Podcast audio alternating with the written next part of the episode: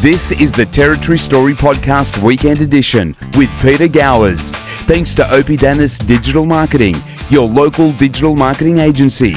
Weekends with Walshy starts now. Yes, hello, welcome. This is the Territory Story Podcast Weekend Edition. This week, it's called Weekends with Woody. My name is Peter Gowers. I hope you've had a great week thus far. Let's get to the NT Independent online newspaper now and chat with David Wood. Woody, how are you, mate? Good, Pete. How are you? I am very well. It's nice to see you. It's nice for the double conversation this week, I've got to say. Yeah, yeah. Well, you know, I'm Cinderella this week, so I'm staying here in Darwin while Chris is off gallivanting across the nation. Understandable, and we appreciate you being here and available for us while things are happening around the nation of, uh, you know, prominence that Chris is attending, gala awards and all sorts of things. We'll do the hard yards back at home. it's what happens all the time. Mate, it's another big week in news. And uh, look, there's lots to talk about as we got into on News Bites. But since then, another story has popped up. And uh, it's not a good one as far as the aspirations of the NT government are concerned, because the NT NT's economy, sorry, has suffered the largest drop in the nation and all, also the largest drop in disposable income, according to reports. That is correct, Pete. And these figures that we're talking about come from uh, an NT Treasury and Finance Department economic brief report that was released this week. Now, that data is based on Australian Bureau of Statistics information, and it showed that in the last financial year, that's 2022 to 2023, the territory's gross, gross state product um, reduced by 5.3%, putting us at a, an economy size of 30.1 billion. So the gross state product is basically the the territory's equivalent of a GDP. So it takes in um, expenditure, production, and income.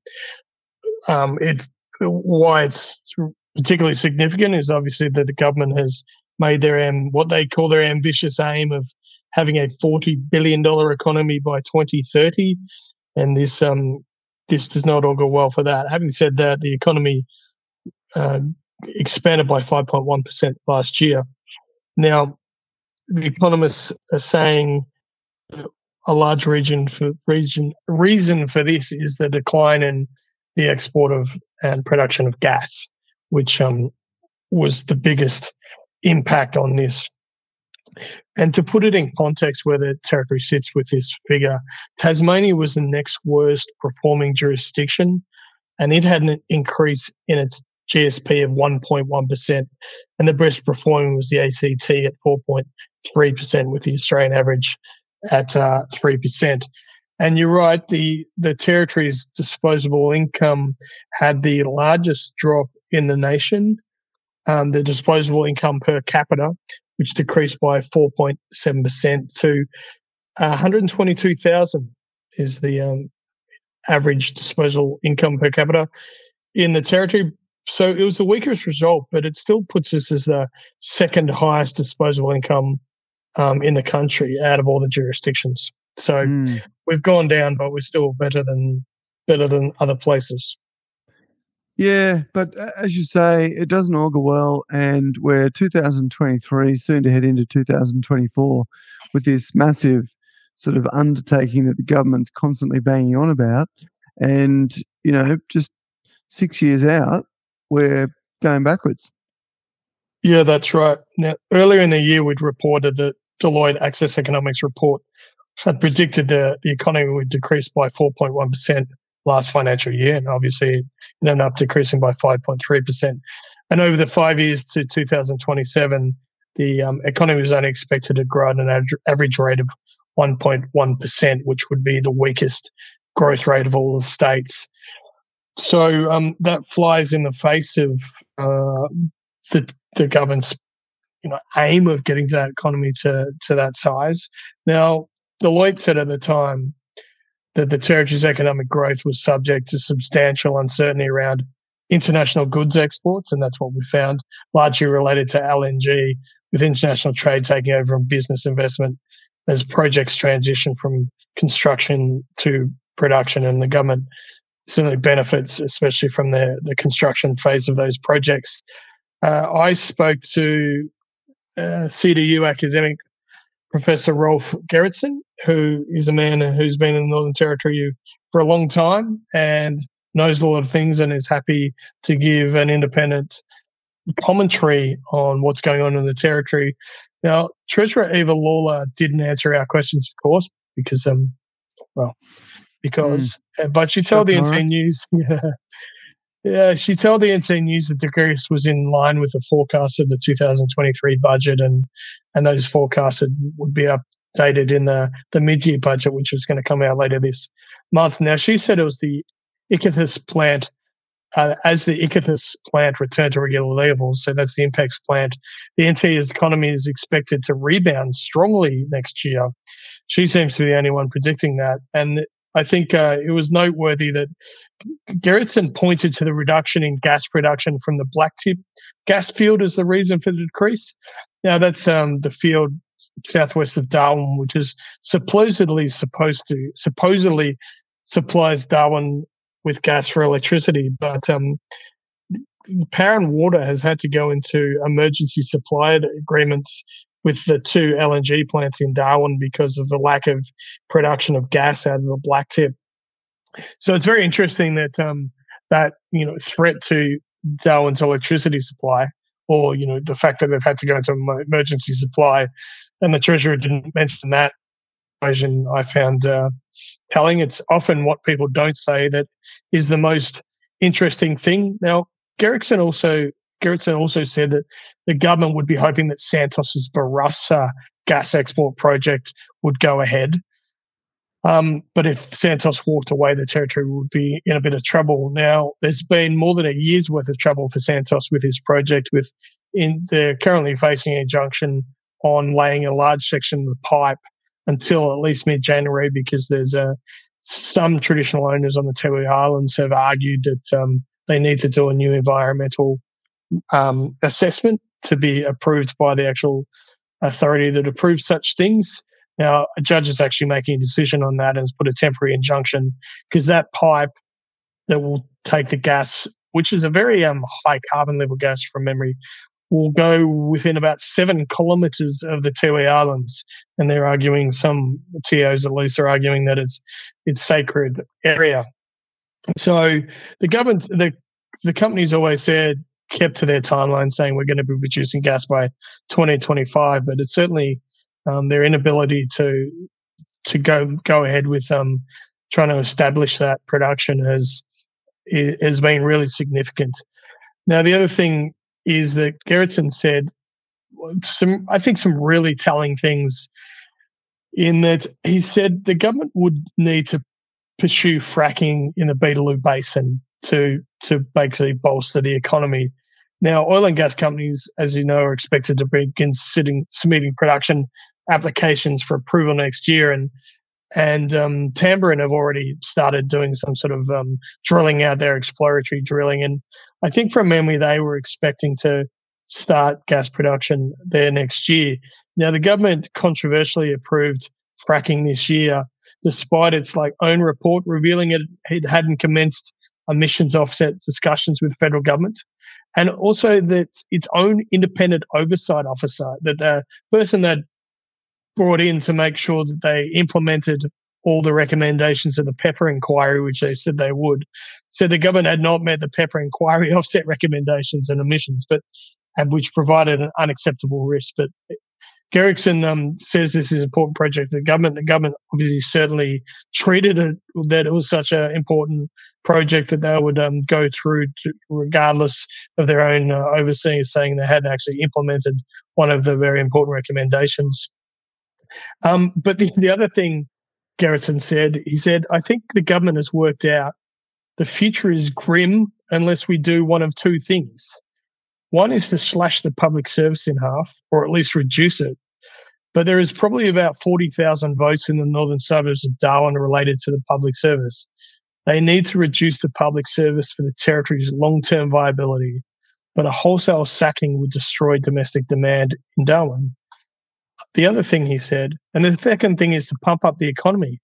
I think it puts more pressure on the NT government to frack the Beetaloo Basin, and we'll see. And they want to get the construction phase happening before the next election, which is less than a year, year away. Yeah, it's um, interesting. Um, I read that comment, uh, particularly about reducing the public service, and I couldn't help but think that age old adage that we must hear three times a week, and that is the definition of insanity is doing the same things over and over again and expecting a different result. And while yes. the NT government still keep piling on public servants, what do you think's going to happen? I think you can remember back a few weeks ago when I'd written a story about how the number of public servants in the territory had actually increased despite the promises of two caps. And um, and obviously the government is still employing people. But this when I asked the CLP for a statement about it, going, you know, are you critical of the government for continuing to employ and creating this like structural problem for the NT's economy. And they provided a response that didn't even mention the two words public servants at all. So obviously, you know, it's too close to an action for them to yeah to get excited about that. But there was one another thing that Gerritsen said, which was interesting because we we talk about this sort of fanciful forty billion dollar um, economy, and he said the GST next year is going to go down because the because of the interest rate rises. But he also said a $40 billion economy by 2030 was possible if it was considered in real dollars, but impossible if it was adjusted for inflation. So is there one thing to talk about, you know, the size of the economy you want to get to? He said it's possible to get there, but we won't be any richer for it because of um because it was That's achieved through inflation. Mm. I actually thought he was going to say it's in, it's possible if we're talking about real dollars, but not monopoly dollars. Dollary dues the territory should get its own uh, currency, and we can become a Absolutely. banana republic. Yeah, we could just do what FTX did and just create our own cryptocurrency and issue that against things that we borrow from or whatever, and it's got absolutely no value whatsoever. What what they do is they they produce like a billion cryptos, and then they say, "Hey, Dave, will you buy one for a dollar?" And you go, "Yeah, I'll buy one for a dollar." Oh, our currency is now valued at a billion dollars. That's how I think you, NT News did strike a Michael Gunner coin once. I think. Remember? well, I think that should be the should be the coin. I, I, I think I don't know whether we called it a gunner or not. But yeah, did they indeed? What a classic. Oh, I guess we'll be hearing more about that, Dave. Um, yeah. Moving to the next story. Uh, this is one we've been waiting on for a while now. I'm going to read you the actual headline, and then I'm going to read you how I read it until I then reread it and went, oh, hang on. So, coroner Elisabeth Armitage will not recuse herself from the Walker inquest, is the actual headline. And I read it as Coroner Elisabeth Armitage will not rescue herself from the Walker inquest. You read it however you like. Uh, it might mean the same thing. Um, so, yes, the Coroner Elisabeth Armitage ruled this week that she wasn't going to recuse herself from presiding over the, the coronial inquest into the death of Kumanjaya Walker. Now, to refresh everyone's memories, Mr. Walker was was killed in November 2019 after being shot three times by then Constable Zach Rolfe during a bungled arrest in Yuendumu as part of the immediate response team, which is sort of like a, mm, a dulled down version of the tactical response team you might be more familiar with. Now, he uh, Walker had stabbed uh, Rolfe with medical scissors in the sh- shoulder during this the scuffle. But um, in t- May 2022, Rolfe was found not guilty of murder by a jury. Also found him not guilty of the two alternative charges of manslaughter, engaging in violent contact, causing death. Now, the coronial inquiry has been going on since September 5 last year. It hasn't been running the whole time because there's been various there's been legal challenges. Rolfe um, and another officer tried to avoid having to give evidence, and there's also the thing that they seem to do where they just take the the wet season off, as we've discussed before. Um, but so in early October, Zach Rolfe's lawyers filed an application calling on the coroner to recuse herself from the inquest on the grounds of apprehended bias. And he was also seeking materials relating to a non publication order on the Spotlight News television program or current affairs program and materials relevant to the coroner's visit to Yuendumu. Now, Armitage had to um, set aside or vacate four days of the actual coronial hearing that was going to happen from October 23 to 27th while she was making this weighty decision. It also coincidentally happened to be the time that uh, Rolfe and another officer, Lee Bauwens, were going to give evidence after Rolfe had lost his uh, appeal against giving evidence because he was fighting against um, the idea that that he would face civil action if he gave evidence, such as you know, police discipline, disciplinary matters. Now, specifically, Armitage was accused of withholding full recordings of a coronial visit to Yuendumu last year and hiding correspondence from parties to the inquest, while her counsel assisting Peggy Dwyer was accused of colluding with the NT police executive to get Mr. Rolfe disciplined and fired. And she also implemented a gag order that prevented the media from reporting the allegations in that application before she addressed the substance of the allegations, which was met with criticism criticism by some parties at the inquest as an attempt to shield herself from security for the week. And um, lawyers also argued that she should have heard arguments before invoking the interim publication ban on the details of the recusal, recusal application, which some argued was further evidence of apprehended bias, which of course she didn't find. Now, there was another Bauwens and a few other police also joined the application for recusal later, and um, much of their uh, argument, their arguments was substantially the same. In her 62 page ruling, um, she mentioned that she was making a decision on the recusal only because Rolfe had asked for it to be done in that order and not a decision on the production of the documents will come later. Now, essentially, it boiled down to the fact that she uh, she decided that she was not persuaded that a fair-minded lay observer might reasonably uh, apprehend that I might not bring an impartial mind to the resolution of the issues arising under the Act. So, Pete, you can imagine that uh, that use of fair-minded um, got people on Facebook um, quite agitated, and uh, yes. some dis- some disagreed with her. Now, she specifically said Rolfe had not identified any statement by me in the transcript or the written ruling that showed a bias against him.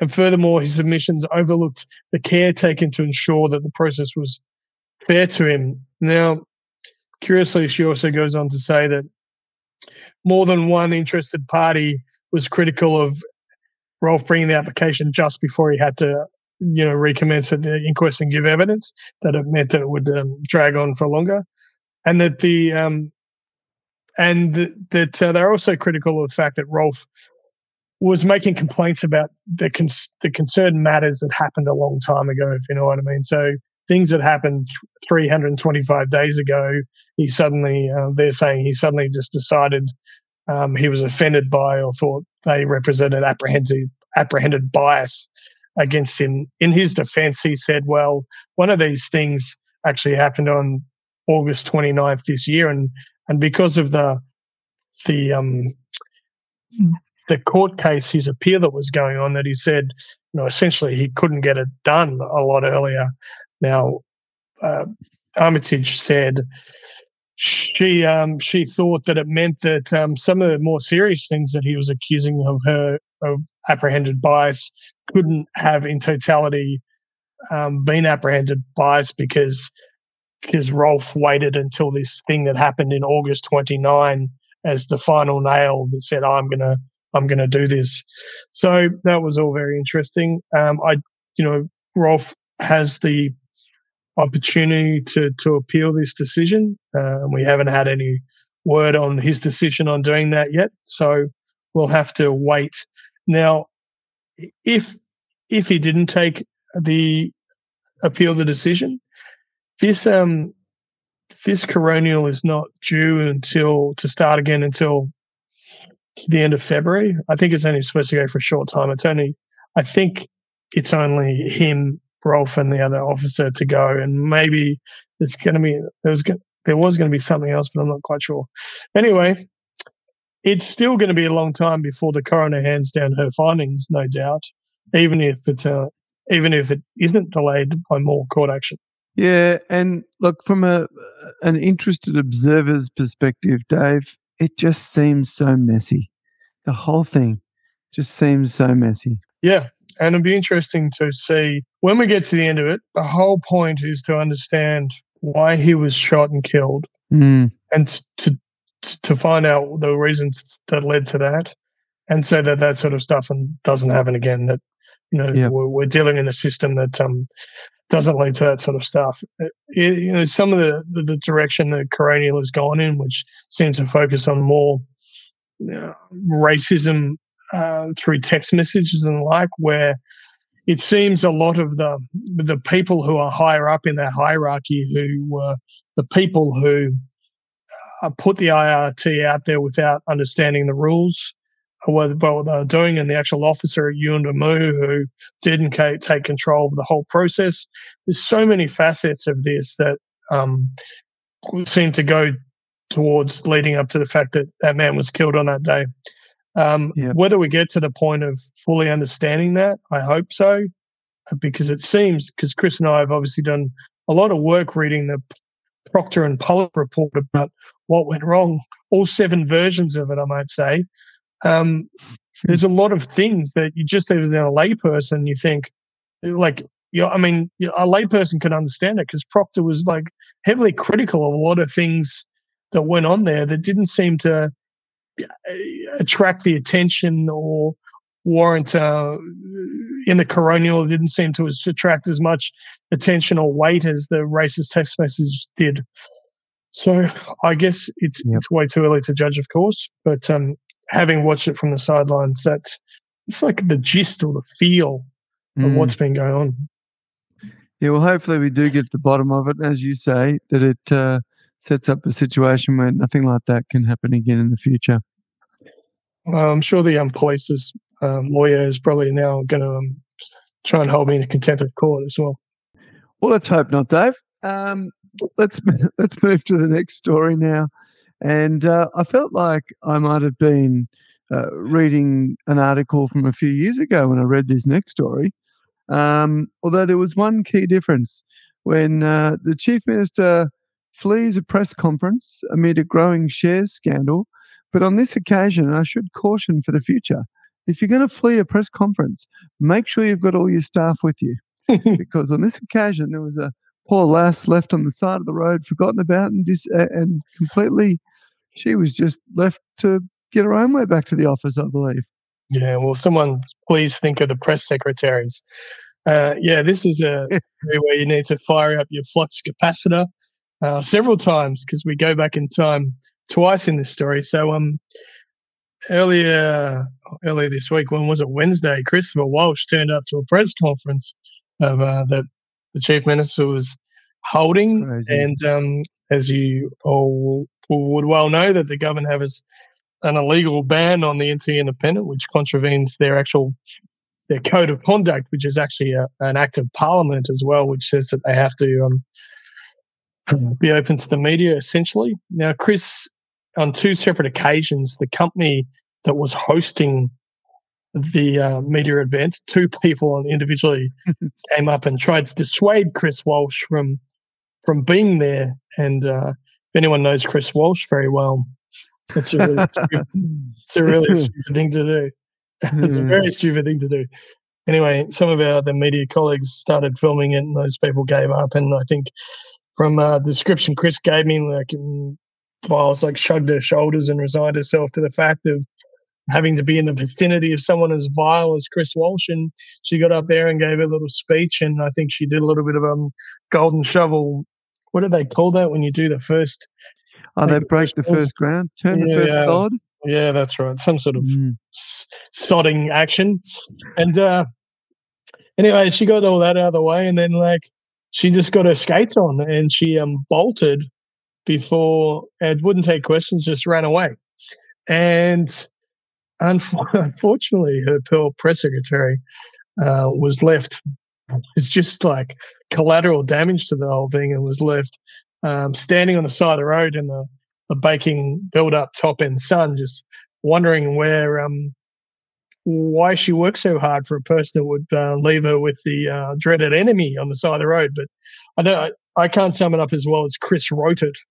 But so I'll read that out again because uh, there was a particular level of Canadian um, flair here. Yep. She took no questions and later fled the scene, leaving her advisor, Jasmine Roussos, standing in the road as the white Lexus SUV peeled away before she could open the door.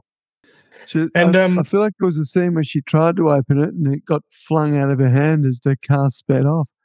I, I like to picture it like she opened the door and Fyles was in the back seat, and she opened the door and then Fyles like just fucking Pushed it. kicked, didn't kicked her out of the way, and then they just sped off with the door open as they went down the road. Sounds like a movie scene.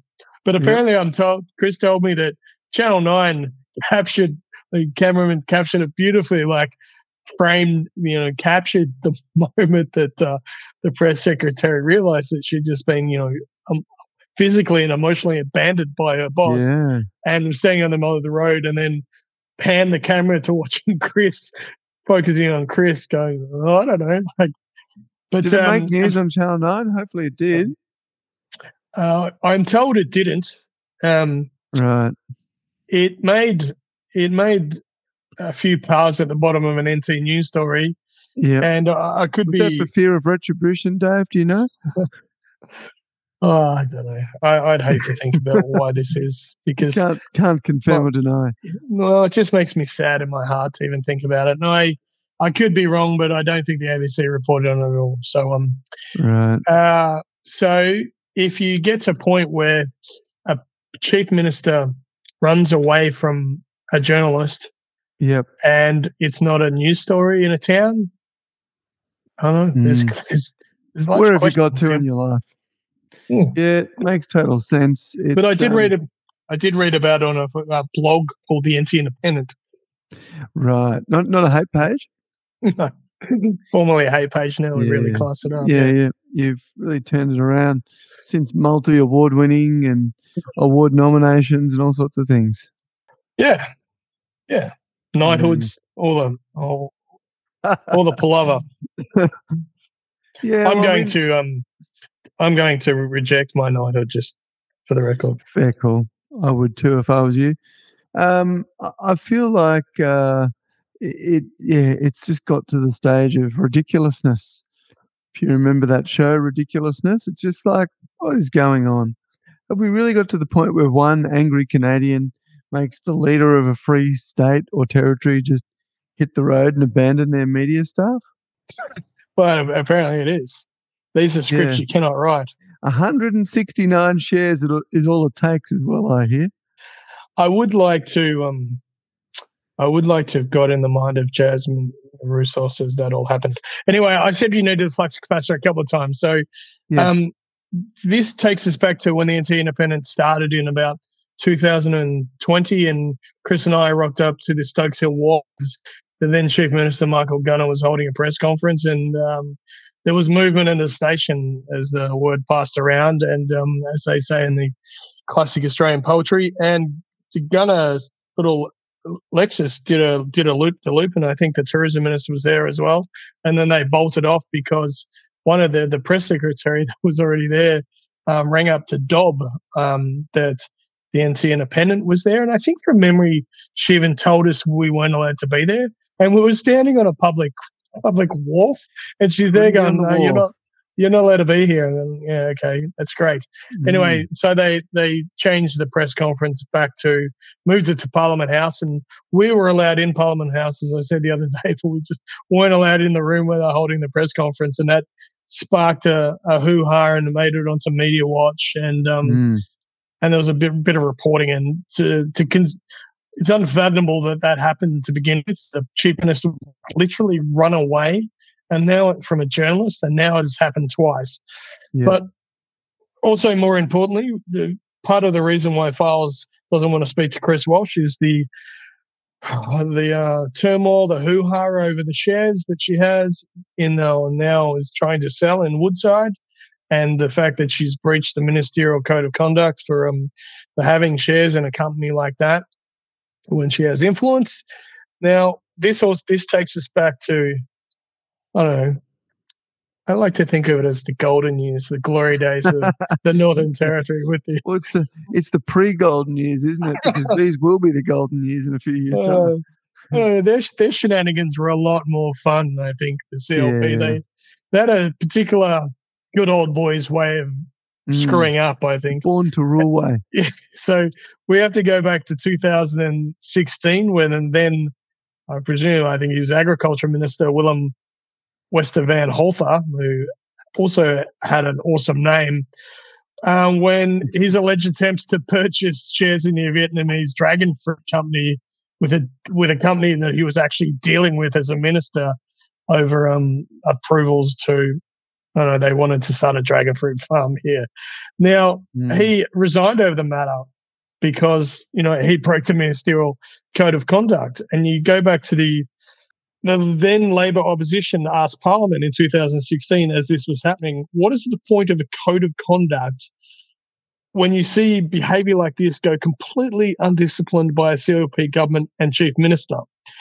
Uh, Westra Van Holthe resigned three days later while also stating he'd done nothing wrong, but said he was resigning as deputy chief minister to avoid a distraction of being government business, which is similar to um, you know, Fyles has said she's done nothing wrong and she was getting rid of her shares to to get rid of the distraction, but but at least something happened in that instance. Yeah. And what is the point of having a code of conduct if it's something that you you trip over and um, just just ignore?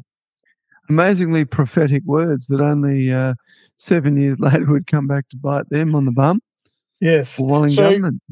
former Labor and current independent MLA Mark Turner had said this week that uh, Mr. Van sh- um, behaviour should, or his actions sh- should provide guidance to the current Chief Minister while calling for Labor's cabinet to properly address her breach to preserve the integrity of Parliament. Now, many would say the integrity of Parliament's already been uh, trashed after we, we talk about the last government as well.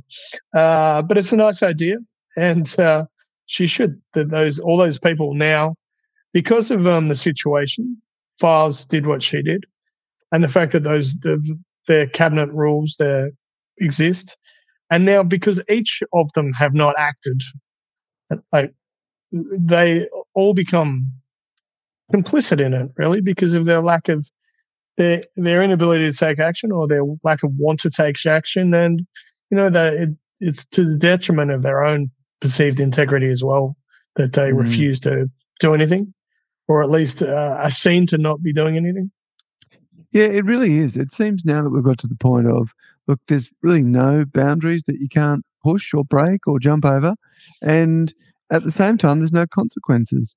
Um, a- and you know, I know there'll be some people outraged by what I'm about to say, but this is not just a Northern Territory thing. This is actually an issue nationally, both at federal level and in multiple states, where the opposition is so impotent that they can't force the government to, uh, you know, change their ways in these sorts of regards because they just don't have the strength to do it themselves. And something you touched on earlier when you were saying you asked the uh, opposition for comment regarding the public service numbers.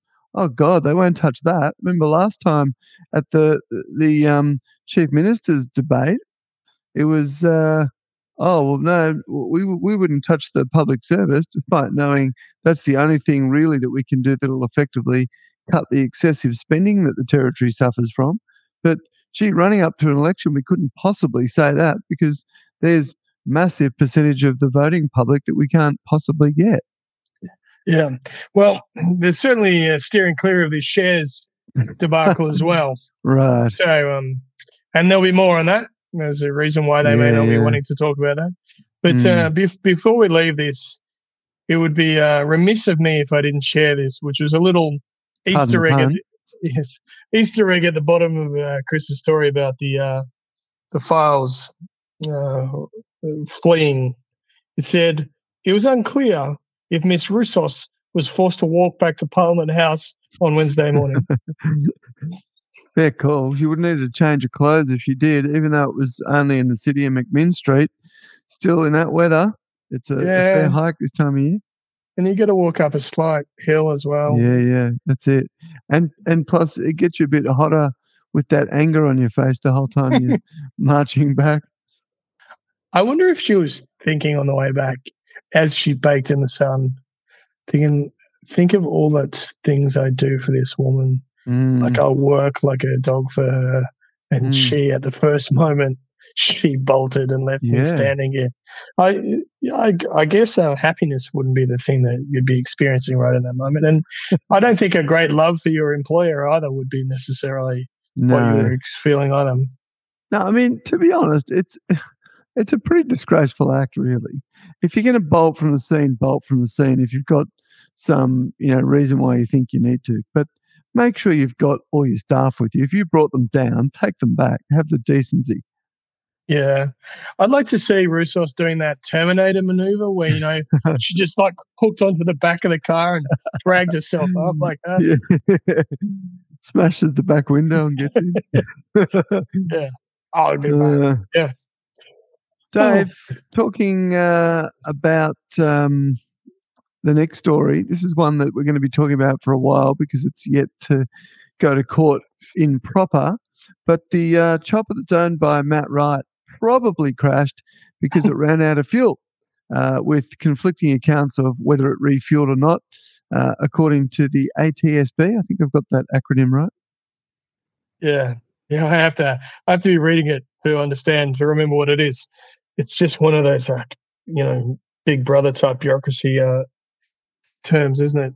Uh, Yes. Their findings would almost be something to to make light of, perhaps if someone hadn't died in this crash. But you're right. The uh, Australian Transport Safety Bureau, it's a 113 page report, was released today. They've been investigating this since February 28th last year, and there's been many, many.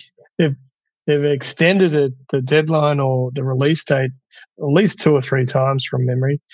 They uh, they found that the helicopter probably crashed because it ran out of fuel mid-flight, but also said maintenance non-compliance also increased the risk level so much of the company's flying, and engine defects likely offended, affected the chopper's fuel consumption. Now, the word probably has sparked something here, and the finding itself um, has sparked stuff, uh, conversation in the media from those involved. As um, I, I, I guess people were very surprised at that finding. And as you said, there are there are there are other legal uh, actions or being undertaken at the minute. In that there's charges for three people involved um, to do with, in part, the cover up, uh, the alleged tampering of um, of evidence after the crash, and we'll get into that a little bit more later. But I will say the, uh, off the bat that all the all three men who have been charged, which is Matt Wright himself, along with um, police ex police officer Neil Mellon, as well as um, helicopter pilot Michael Burbidge, who was not actually part of the uh, egg collection, crocodile egg collection jaunt that ended uh, led to the crash. They've all uh, all maintaining their innocence and fighting the charges. Anyway, during a uh, a egg collection mission last year in February, um, three helicopters, three um, Robinson R44 helicopters left Darwin on their way to the King River region of West Arnhem Land. Now, um, unfortunately, in that region, 34 year old Chris Wilson, who died uh, after the helicopter crashed. Now, he was a co star with Matt Wright in Wild Croc Territory, which is on Netflix at the minute. And he was also a star of Outback Wrangler with him as well. Now, um, the 30 year old pilot and aircraft engineer Sebastian Robinson also suffered severe spinal injuries in the crash. Now, so as we said, the ATSB said the helicopter engines stopped mid flight, probably due to running out of fuel. And during the subsequent auto rotation emergency and forced landing procedures, uh, Robinson released the hooks and the sling line carrying Wilson beneath the helicopter. Now, as I, I said in the, the other news bites, the Australian was using the word likely, that that likely ran out of fuel, and then gave a technical definition of um, what likely meant. Um, I I came across the word probably that's the word they used that I saw as well. But um, but that's the so that's the word that I went with. Um, if you want to go and read the Australians version of it, is um, it's, it's, it's interesting. So that they the ATSB made the finding that they didn't think the helicopter had been refilled. Now there was drums of fuel, you know, halfway along the route where all the helicopters definitely stopped to be refueled. Now, in a quote from the report, it said, based on analysis of fuel samples and other evidence, the ATSB investigation found that the helicopter was likely not refueled. I guess that's where the word likely comes in. At a fuel depot about three quarters of the way between Darwin and the crocodile collecting area. And the pilot did not identify the, the reducing fuel state. He didn't notice it was running out of fuel and that it actually stopped and then crashed. Now, uh, also there was other aspects to this as well. It said the egg, egg collection was um, Wilson was dropped from a height that uh, would not have been survivable from, and they also called into question the actual uh, health and safety uh, parameters they had around their egg collection, and also questioned CASA's role in that because they'd um they'd approved the method of collecting eggs in that way. So um, now, one of the tricky things, if you read the report, said that all three helicopters landed at that refueling site, but there was no record of fuel, how much fuel was put in the helicopters. And it said those present at Borradaile reported that the helicopters were hot refueled. No idea what that means. The accident pilot reported that they I can tell you. Okay, go. Refuel without switching them off. Oh, there you go. Yeah, I don't know why you would or wouldn't do that. Some people do that with cars, if you can believe it. Yeah, I like to hot refuel from time to time. Um, Run the risk. yeah. Uh, okay, it sounds much better than it really is in real life. So it said Robinson, the pilot, reported that an all action was to always fill the helicopter to full at Mount Borradaile, but it, that he couldn't confidently recall the refueling events there but the two other members of the mission reported that pump from their helicopter was used by him to put fuel in the main tank of the, his helicopter. But a submission following the review of the draft report included a statement made in April this year by one of those men who now said they had not seen it being refueled. Now, another witness said they they went to hold the hose for Robinson, who was getting ready to refuel the helicopter, but in a subsequent statement in September this year, said that they observed the egg collector partially fueling before they took over and personally filled it to the brim. Um, so there's no like th- there is the explanation that that they did fuel testing samples and that uh, it seemed that the fuel in the helicopter didn't match the fuel that was at Mount Borradaile. It doesn't explain why, how it was possible that that helicopter didn't get filled up, um, or why the account. Mm. And I guess I said why the account of the chopper being refueled was found not likely to be f- true, but that comes down to fuel tests as well. Another thing is that they said that um, Robinson had traces of a cocaine in his system, which uh, from the way they explained it, it would have been detectable. It wasn't in his blood sample, it was some other method, and it, it should have been in his system for up to four days before he was tested. Um, so, yeah. And then they go on to talk about um, they say there was not assessed as, oh, the evidence having, saying the ATSB said this wasn't assessed as causing the accident, but uh, Matt Wright's company's history of non-compliance with requirements, maintenance standards, and accurate record keeping increased the risk level for much of their flying. And um, and it said, although not likely to result in sudden power loss, engine defects in that helicopter at the time of the accident likely affected its maximum power output and fuel consumption. Yeah, that's a concern, isn't it? So the uh, the the fuel gauge may have been telling you one thing, but the actual consumption could have been at an increased level from what it should have been for that particular engine.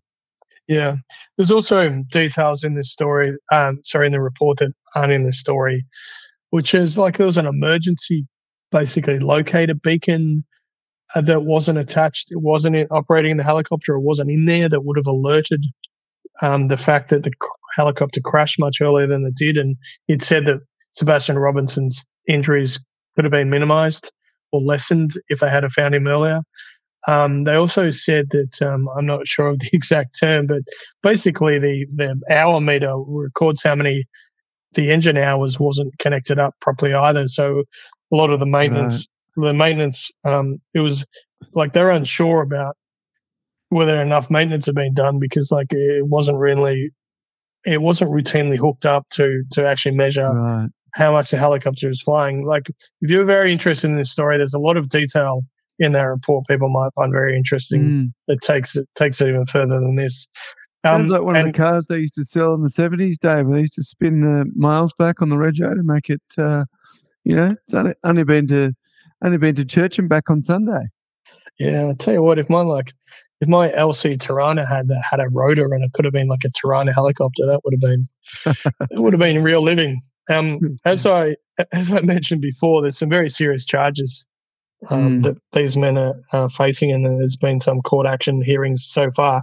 Now, Wright himself is accused of perverting the course of justice and destruction of evidence, and he's also facing charges of fabricating evidence, interfering with witnesses, making a false declaration, two counts of unlawful entry after helicopter crash. After the helicopter crash, now the former acting senior sergeant Neil Mellon was arrested when he arrived for work in August last year and charged with 32 offences, which included disclosure of confidential information, unlawfully accessing data to obtain benefit, obtaining benefit by deception and stealing. And there were some other charges as now unclear. The police and the DPP won't say whether they are dropped, and they were of destruction of evidence and attempting to pervert the course of justice. Now, Burbidge is was charged last September with four alleged crimes, which is conspiracy to pervert the course of justice, attempting to pervert the course of justice, destruction of evidence, and providing a false statement in a statutory declaration. Now, as I said, all three of those are maintaining their uh, innocence and fighting those charges. Another thing to say is before we go into the next story is that um, the the fuel bladder like the ATSB ruled out the fact that the fuel had leaked out during the crash, and they were sure that the helicopter probably they thought probably that the helicopter ran out of fuel because um, because there was a very small amount of fuel left in it, and there was no damage to the actual container that held the fuel as well. Hey, Dave, just a quick backup question on that. Is the charge of attempting to pervert the course of justice is that like a backup charge in case they can't prove the perverting the course of justice charge? Uh, interesting question. Potentially, he was actually didn't manage to do it. I don't know. Exactly. That, that's how I read it. It's like, um, yeah. Anyway, we'll see it. See how that pans out. But I just thought maybe that was a backup charge in case the the main one didn't quite fit the bill. But yeah, I guess like, the court cases was no. Yeah, well, me attempting to answer that question, I couldn't. Well, yes. yeah. So that was that was you attempting to answer it as opposed to answering it. I see what exactly. you're saying. um, well, just maybe on to the next story because it's sort of linked, very much so. Uh, the police say they've got an expert uh, with opinions about the fuel system and the airworthiness of Wright's crash chopper, Dave. Yeah, yeah, this this came into the inboxes this morning. The police media, Siddha, Siddha Basha, our favourite uh, anti-government crime spin doctor, got up early to um do this, and it had all the hallmarks of uh, hell has no fury, like a police commissioner scorned. I think it. Like I asked police sources about it, and they, you know, their their their ideas about why the police why there was no name on this by the way it just came from nt police. It was an nt police media statement.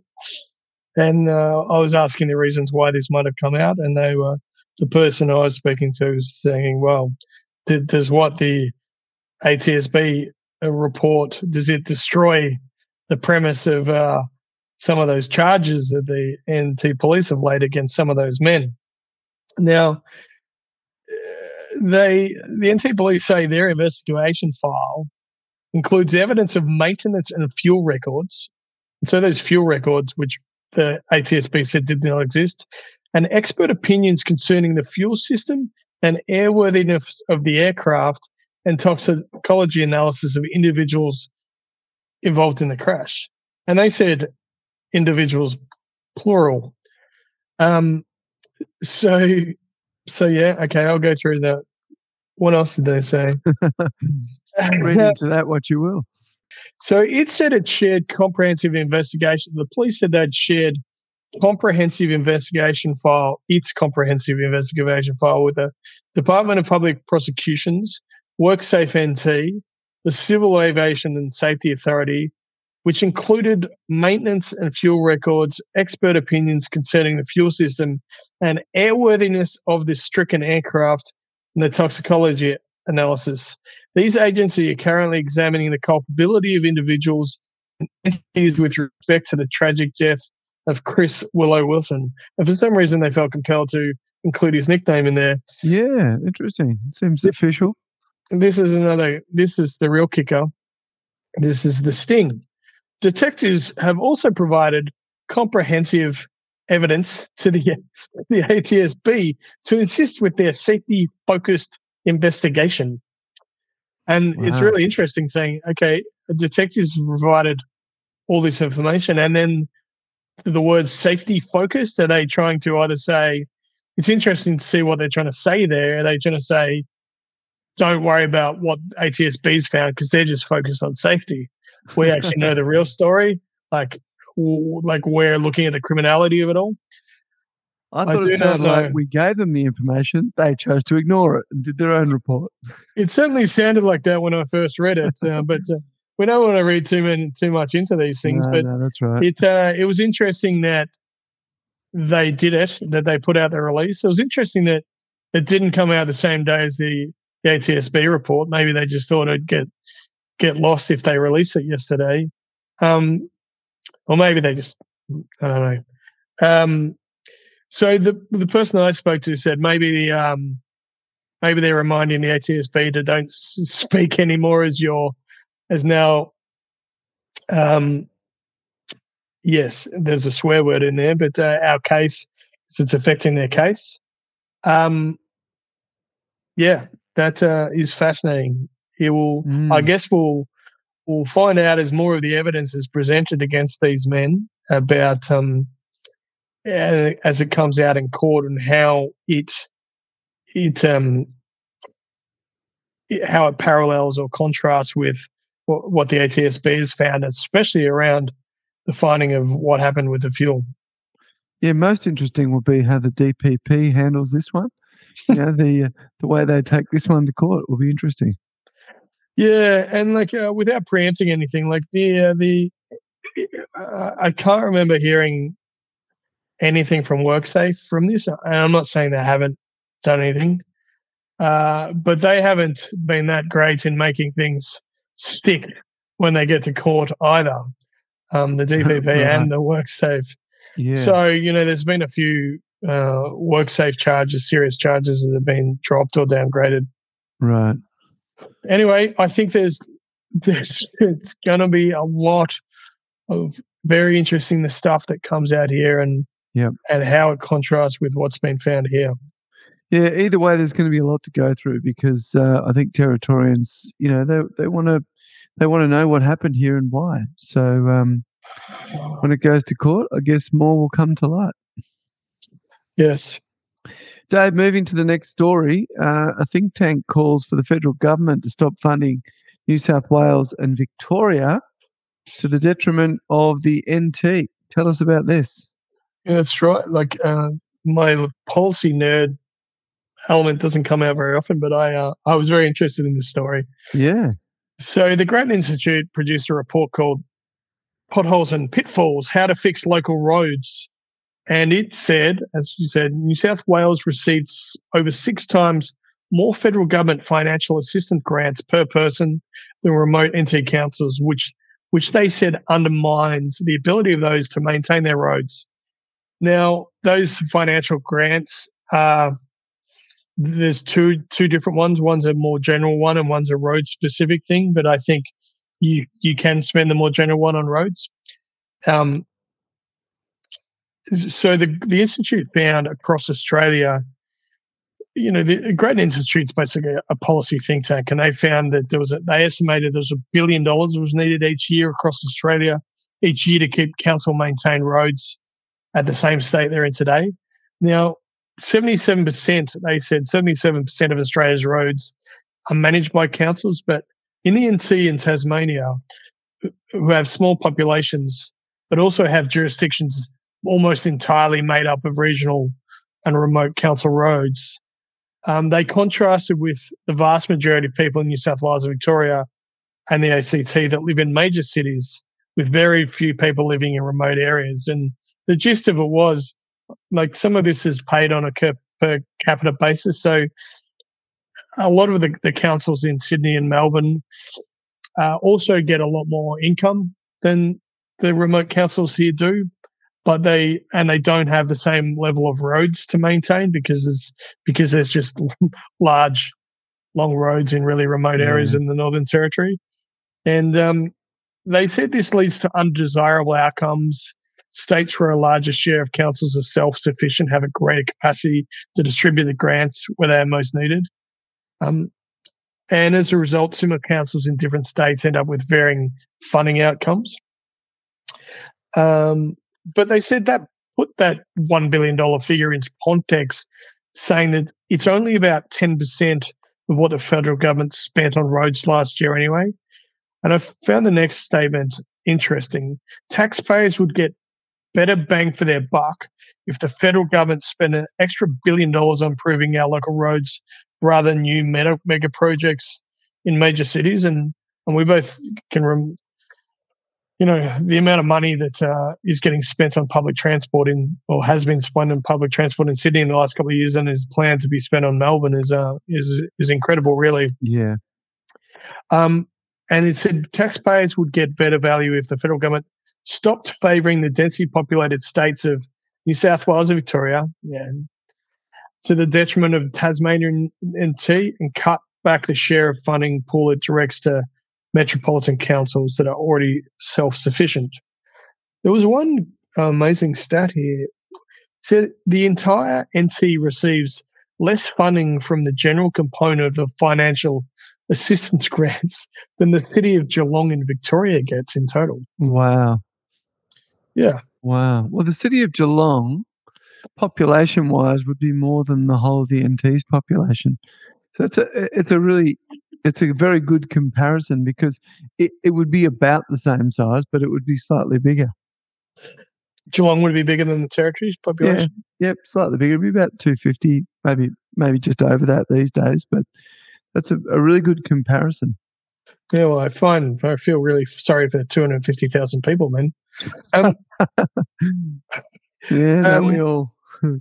what I was going to say, um, so we do, we, we do, we are critical of the territory government quite rightly, but um, there is, you know, a an infrastructure deficit that the territory had as a carryover from when it was given self government as well.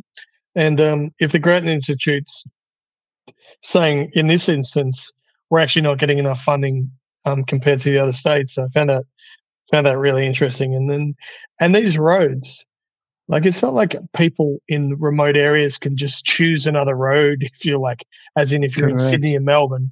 And these these roads need to be be around, and councils have to be able to like some of these uh, councils are just completely busted ass, and to be able to like grade or upgrade um, large roads out in the middle of nowhere is um with such extreme weather as well that you know the the rain washing out roads or flooding is a big onus. Yeah. Is onerous. It sure is, and and when you consider it, it's sort of um, staggering that still in this day and age we have these situations uh, during the wet season each year when they go, oh, yep, there's been a train derailed, so that's going to affect freight for the next two or three weeks, or parts of the Stuart Highway are underwater, so that's going to affect freight for the next few weeks, and you know that that's the only road in and out in that regard. Yeah, well, was it last year when the um, Fitzroy Crossing Bridge got destroyed, and then the conversation came up about Katherine and how there's only we only have one road bridge over yeah. Katherine and how dangerous that is. And I, I know Katherine, you know, the the water has to go up fairly high in Katherine to to to block that bridge. Yeah, but, but it has started. before. It's happened. Yeah. yeah, and it'll it'll happen again. So anyway, yeah, I think this there's one part of this story that I haven't read out yet, which I think may become your your favorite part. Righto. The, the Grattan Institute said it surveyed council. So it said um it said even if there's extra money and it's better targeted, it won't be enough to fix the problems of local roads. A Grattan Institute survey of councils conducted for this report revealed that an extraordinary number of councils don't even know what roads they manage. A quarter of the councils we surveyed don't know exactly what roads and bridges they manage. For remote councils, it's almost half. That's frightening. I'm just pleased it didn't isolate that just the Northern Territory in saying those comments. It's everyone. I wonder it didn't say that. yeah. Well, I'm disappointed that it didn't really because I would have felt special if it did. It'd be more territorial if it did, that's for sure. But yeah, anyway, I mean, it, it is a really good story. I'm glad that you brought it up because it's one of those ones that, that wouldn't meet the light of day very often. But it's it's really important because the NT as a whole, we, we get left behind in many regards because we don't shout as loud as everyone else because we just don't have the population. Yeah, and um, I'm probably the only person that actually read that story, and uh, you've got a bit of it now as well. So I feel like it's been worthwhile. Thank you. Yep, you've passed on your knowledge. I appreciate it. Mm-hmm. Uh, Dave, uh, Mandorah Jetty, which is something that has been, I, I, think I arrived in Darwin just after 2000, and I think Mandorah Jetty's been mentioned every year since. Mm. and uh, the uh, the Mandorah project uh, Jetty project has ballooned from 24 million to now 63 million dollars. What on earth is going on? Yeah, it's a bit of splash, isn't it? Okay, it's we we reported this on the day that the the um the tender the contract was announced, and the government took a couple of days. Maybe they announced it the next day or something like that. And I haven't seen any other, you know, I haven't seen any other media outlet report on this. Maybe Channel Nine did. I'm not sure. Um, which is which is it's a fairly important piece of infrastructure. But anyway, so the mm-hmm. government, the government, this has been, as you've said, been going on for a very long time. Now, in 2000, and it was discussed. The ABC makes reference to it. This new jetty being uh, talked about in 2014, and then they said in 2017 the government put a price tag of um, 24 million dollars, 24 little gunner gunnery dues to build this thing, and yes. then and then in 2019, it becomes it becomes a uh, a priority project, and uh, I'd hate to think uh, how long we'd be waiting if it become a priority project.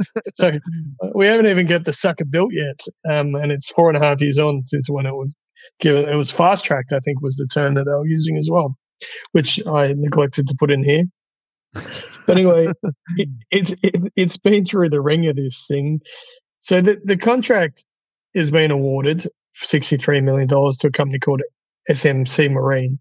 And so it's a new accessible jetty ferry at Mandorah. Um, but this the, the, cost of the works also includes dredging works to allow for the ferry access and construction of two breakwaters around the infrastructure. The new jetty is necessarily the new jetty is also necessary. No one else has ever reported this.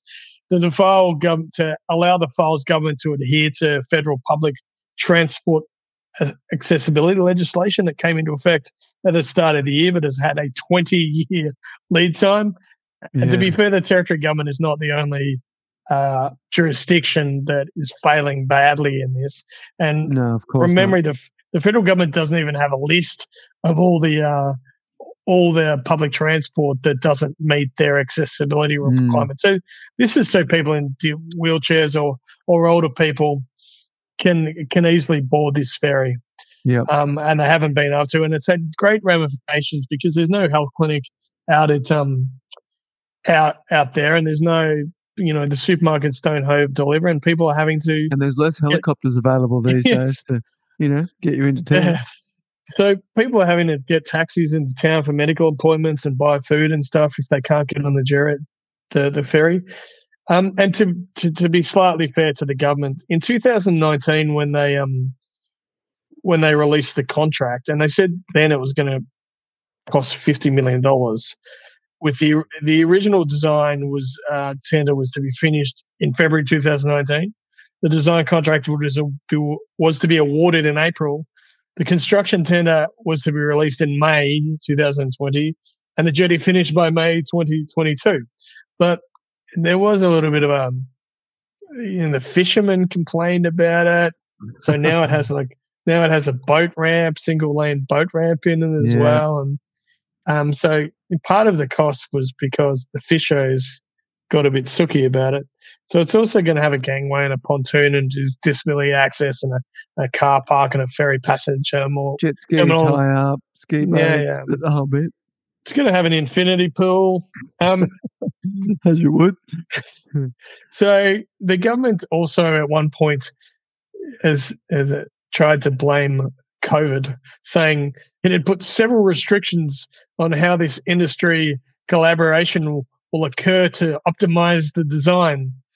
And uh, I would have thought they could all use a bit of um, what is this we're using now? Some sort of like, you know, some sort of internet system where you can talk to each yes. other and talk about designs. Yeah. Anyway, yes. that uh, that reeked of being nonsense. But um, but they did put it out to tender last year, and they didn't get anyone from memory. Oh, really? And then they, yeah, they, yeah. So that's why they had to put it out for tender again. Right. So she's been a saga, I think, is yeah. what you could say. Yeah, yeah. But now that the oh. infinity oh, pool's there, it's all good. exactly. She did say actually, um, they didn't select a tenderer, successful tenderer, in the uh, tender that closed mid 2022, mid last year, due to cost challenges brought about by uncertain market conditions. So obviously they just thought, screw that, we're we're going to award it anyway because they went from mm. fifty million dollars to sixty three million dollars. So um, so I guess the cost challenges don't matter anymore. Well, Dave, as I was once told by a now senior member of the current uh, NT government, money is cheap. So you know. That's despite 13 interest rate rises since then. Money's not so cheap anymore. Yeah, well, having said that, I think perhaps they should have fireworks when the last ferry leaves for the night, every night as well. Make it uh, special. Uh, it'd be unterritorian not to. exactly. Nightly fireworks off by the jetty. knowing our luck, someone will burn it down in the first week. um, let's look at another story now. It uh, just continuing on when it comes to exorbitant costs. Uh, Virgin uh, to open flights to Uluru as the exorbitant airfares from Darwin continue. Yes, so Virgin have announced from June next year they're going to do direct flights from Uluru to Melbourne and Uluru to uh, Brisbane, and I think you know they did a bit. They did their little sale, and um, they're all very affordable flights right at the minute. So they're going to have. They said they're going to have an additional sixty-two thousand seats for, for both those leg those routes as part of the territory government's um, aviation attraction scheme, uh, which you would remember from previous movies as Bonza Airlines. Bonza. Bonza Airlines take to Darwin. Yep. Um, now, they obviously the government uh, is not going to tell anyone how much it actually costs to get Virgin to fly to Uluru because that's why would we ever know how the government's? No, why would we ever need to know how the government's spending That's our money? Top secret. But listen, um, the message is in the name. The government attraction scheme. government attracts virgins. That's what the old yeah. NT News. uh, government attracts virgins, and NT News would have done that years ago. earlier this, but earlier to, to contextualize this, earlier this year, Virgin reduced its Darwin City capacity by fifty three percent from its 2019 capacity and seating capacity since Australia by 74% and scrapped its Darwin Sydney flight. Um, so, and talking about the exorbitant fares. And the NT News actually did a good story on this a couple of weeks ago about um, the cost of flying from Darwin to anywhere else. And I'm not sure about the cost of flying from Alice Springs to anywhere else, but but uh, I know looking at flights recently, it was going to cost twenty two hundred dollars to fly from here to Sydney return, and you could fly Sydney to London return for fifteen hundred bucks. And I see in this story that um, quoting that some options are three thousand dollars each way uh, yeah, each way from Darwin to to Melbourne or Sydney. And I I think I did see a flight where they're asking five thousand dollars return, but you it wasn't direct from Darwin to Melbourne. Like you had to right. stop somewhere for eight yeah, hours. Like yeah, I love yeah. the airfares that look cheap, but then you realise it's a twenty-two hour flight from yeah. Darwin to Melbourne or Sydney. You have to you fly by Wellington or something. Yeah, I do know of a, a family, Dave, that uh, recently got a quote for flights from Brisbane to Darwin, Darwin to Brisbane. Uh, with Virgin was twelve and a half thousand dollars, and uh, two and a half thousand with Bonza. So you can imagine the option they took. Yeah, I think Wowee fits that. Yeah, it's crazy, isn't it? Um, Daniel Rochford, who's the Tourism Central Australia chief executive, said uh, strangely, he said Uluru flights would mean more visitors. No, he said more flights uh, to Uluru would mean more people going to Alice Springs as well because he said uh, they were open jaw travel, which was once again a bit like hot refueling. I had no idea what it means. he said, oh, Do you want to step in? No, I'll leave that one. But the answer is actually here anyway, so it's all right. He said it would that allow tourists to hire a car in Uluru and fly out of Alice Springs instead. But um, with what we're seeing with the summer of Fyles on at the minute uh, with the Crime Alice Springs, maybe mm. people are maybe not going to be that keen. But it is uh, it is a great thing that uh, there are more flights into the Northern Territory, if um even if it's only t- to Uluru. That's true. The only thing I would say in rebutting that statement is that uh, more hire cars, Dave, means more hire cars stolen. Oh, that's just so deflating, isn't it? It is, but unfortunately, it's it's the way it is right now. And the summer of Fyles will um, will be known for all of those sorts of things. I'm really pleased for the extra flights coming in, but I just hope it doesn't mean more people leave the NT saying, "Well, I'm never going back there again." Maybe with the summer of Fyles, we could learn from what we're doing with the Mandorah Ferry, and after the last car is stolen each night we could have some fireworks. the last thief can let them off. exactly. Put them in a uh, central location so they know where they are. Yeah, exactly. Anyway, sorry to the people of Alice Springs. no, no. And we, light of your situation. We, we have said this so many times now that um, the laughter is so we don't cry. So it's not because we're making fun of Alice Springs, it's more the situation and the farcical nature that we find ourselves in with the, you know, latest police plan of how they're going to fix things and stuff like that. That's well, um, where the laughter comes from. Well, Darwin itself's getting a bit ram rady of late as well. So those That's in glass true. houses shouldn't hold monster truck rallies, Pete. That's it. It knows no boundaries. It's not just Alice Springs, it's everywhere. We're in, we're an inclusive jurisdiction. We are.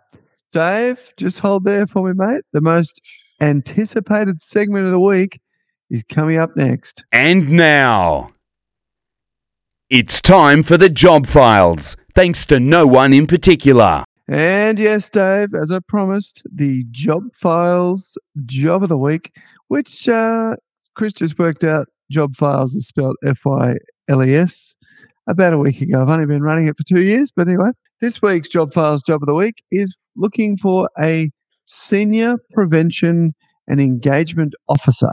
The Office of the Independent Commissioner Against Corruption in the Northern Territory is seeking a person that will sit in an Administrative Officer 7 role, package range $130,333 to $140,092. It's a fixed time, it's, sorry, it's a fixed full time vacancy available for 12 months. The senior. Sorry, sorry, Dave.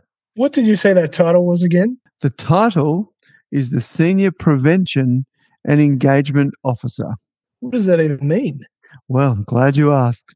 The Senior Engagement and Prevention Officer is responsible for the delivery of prevention and engagement activities to prevent and minimize the occurrence of improper conduct, increase awareness of the Office of Independent Commissioner Against Corruption role and functions, develop educational material, and foster a proactive culture of reporting. Some would say that is called lagging, enhance whistleblower protections, and build confidence in public administration. Jeez, before you said the word corruption, I thought they were just have, employing someone to hand out condoms or something. It had a feel of someone handing out ICAC flyers to it, that's for sure. oh, ICAC condoms would be a good thing. ICAC Um, condoms, prevention on multiple levels. yeah.